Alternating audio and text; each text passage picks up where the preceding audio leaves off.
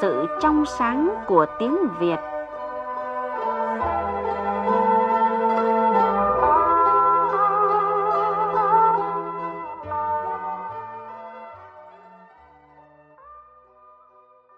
Xin chào quý vị thính giả của chương trình Giữ gìn sự trong sáng của tiếng Việt. Thưa quý vị, thưa các bạn, có một số cụm từ hiện được dùng khá nhiều, tuy nhiên không phải ai cũng hiểu rõ. Chẳng hạn như cụm từ tối cổ thường xuất hiện trên mạng xã hội, được giới trẻ dùng với ý nghĩa là gì? Cụm từ diều hâu và bồ câu có phải được sử dụng để nói về các phe phái chính trị? Rồi cụm từ chó cứ sủa, đoàn người cứ đi có nguồn gốc thế nào và được dùng ra sao? Trong chương trình hôm nay, chuyên gia ngôn ngữ, tiến sĩ Đỗ Anh Vũ sẽ giúp giải thích về những từ ngữ này. Phần cuối chương trình trong tiết mục đi tìm điển tích, mời các bạn nghe câu chuyện về thành ngữ một nghề thì sống, đống nghề thì chết.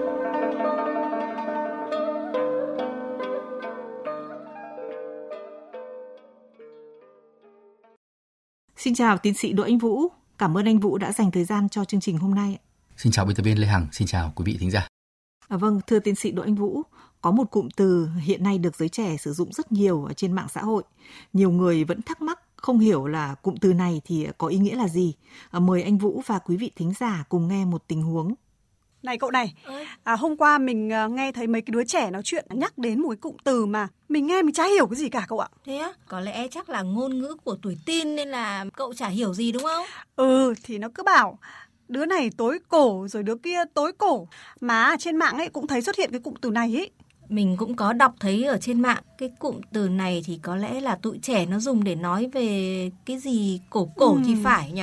Mà cái chữ tối thì mình cũng chả biết là nghĩa nó như thế nào nữa cơ. Mà không biết đây là một từ có sẵn hay là cái bọn trẻ bây giờ nó nó, nó tự nhiên nó nghĩ ra nữa. Có khi cái cụm từ này là do bọn trẻ tạo ra cũng nên đấy.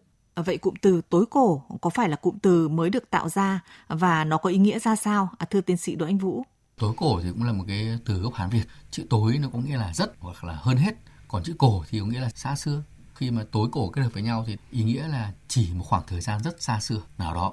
Chẳng chúng ta thường nghe những cụm từ như là người tối cổ khi mà tới khảo cổ học muốn miêu tả về cội nguồn ấy, thì người tối cổ là một lớp người sống rất xa xưa có thể là đồ đá đồ đồng cái thời kỳ mà cách chúng ta hàng nghìn năm.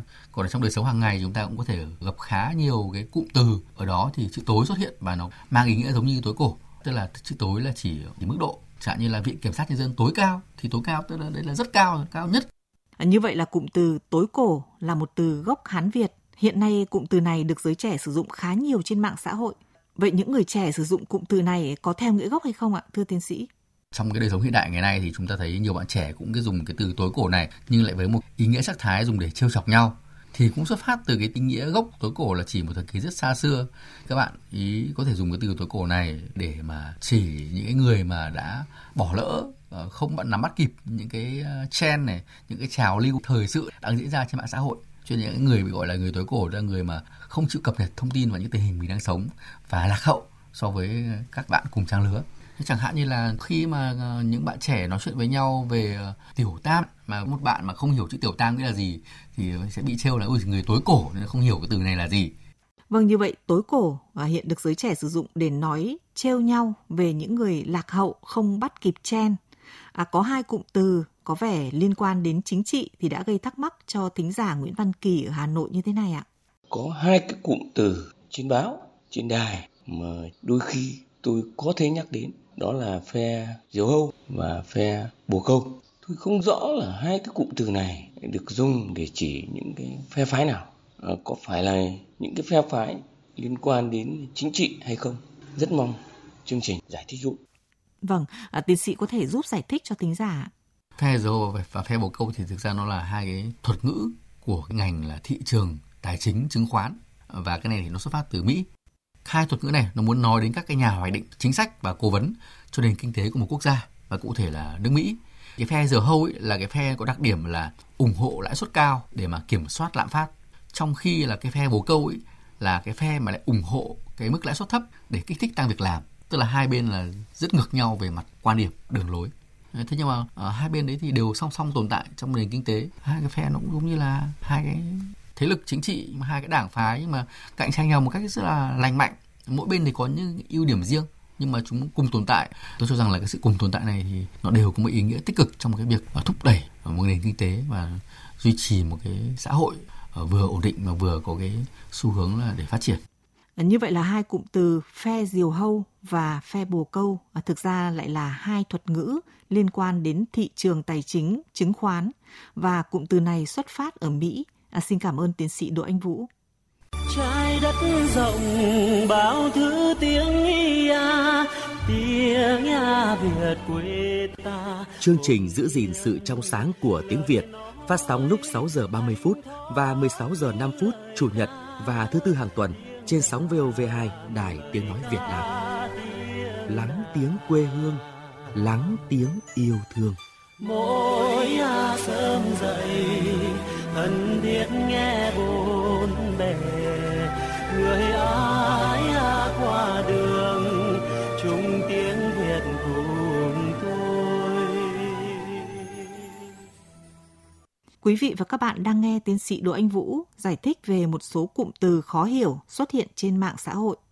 Thưa tiến sĩ Đỗ Anh Vũ, thính giả Nguyễn Mạnh Hải ở Hà Nội muốn được hỏi về một cụm từ mà anh thấy hiện nay người ta dùng nhiều trong khẩu ngữ, đó là chó cứ sủa, đoàn người cứ đi. Anh Hải muốn được biết về nguồn gốc và cách sử dụng của cụm từ này. À, vâng, à, xin mời tiến sĩ Đỗ Anh Vũ.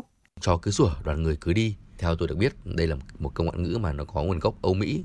Gốc là một cái câu của Tây Ban Nha. Cái câu này nó muốn nói rằng là cho dù có rất nhiều cái ngáng trở, nhiều cái sự bất đồng hoặc là không ủng hộ trên một cái con đường mục tiêu của mình à, thế nhưng mà vẫn cần phải kiên trì và có một cái niềm tin để mà đi đến hết cái chặng đường ấy. Ở cái câu này thì nó cũng chỉ mới phổ biến ở trong cái đời sống xã hội của Việt Nam hơn chục năm trở lại đây thôi.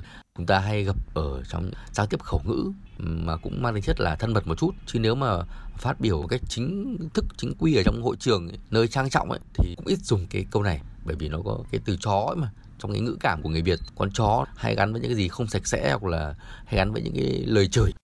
Như vậy là đây là một câu ngạn ngữ của Tây Ban Nha và thường được sử dụng để nói về sự kiên định trong công việc của ai đó và hiện nay câu này thường được dùng trong khẩu ngữ là chính. Xin trân trọng cảm ơn tiến sĩ Đỗ Anh Vũ. Đi tìm điển tích Mời quý vị và các bạn nghe câu chuyện về điển tích thành ngữ Một nghề thì sống, đống nghề thì chết của tác giả Tiêu Hà Minh trong cuốn Đi tìm điển tích thành ngữ do nhà xuất bản Thông tấn phát hành năm 2010.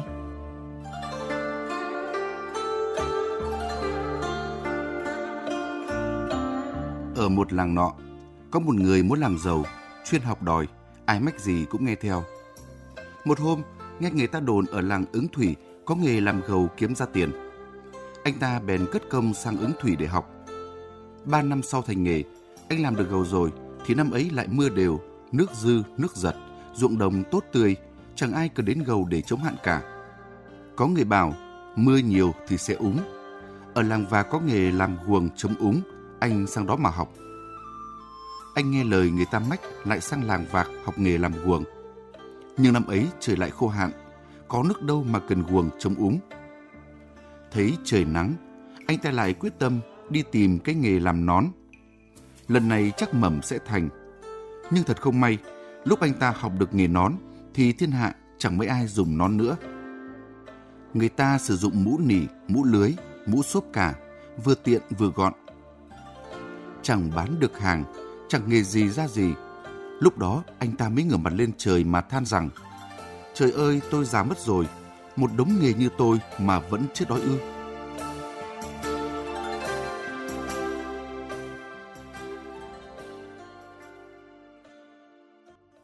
Quý vị và các bạn thân mến, câu thành ngữ một nghề thì sống, đống nghề thì chết có hàm ý chê bai, phê phán những người thiếu kiên trì, biết nhiều nghề nhưng không nghề nào tinh thông để có thể kiếm sống. Chương trình giữ gìn sự trong sáng của tiếng Việt xin được dừng tại đây.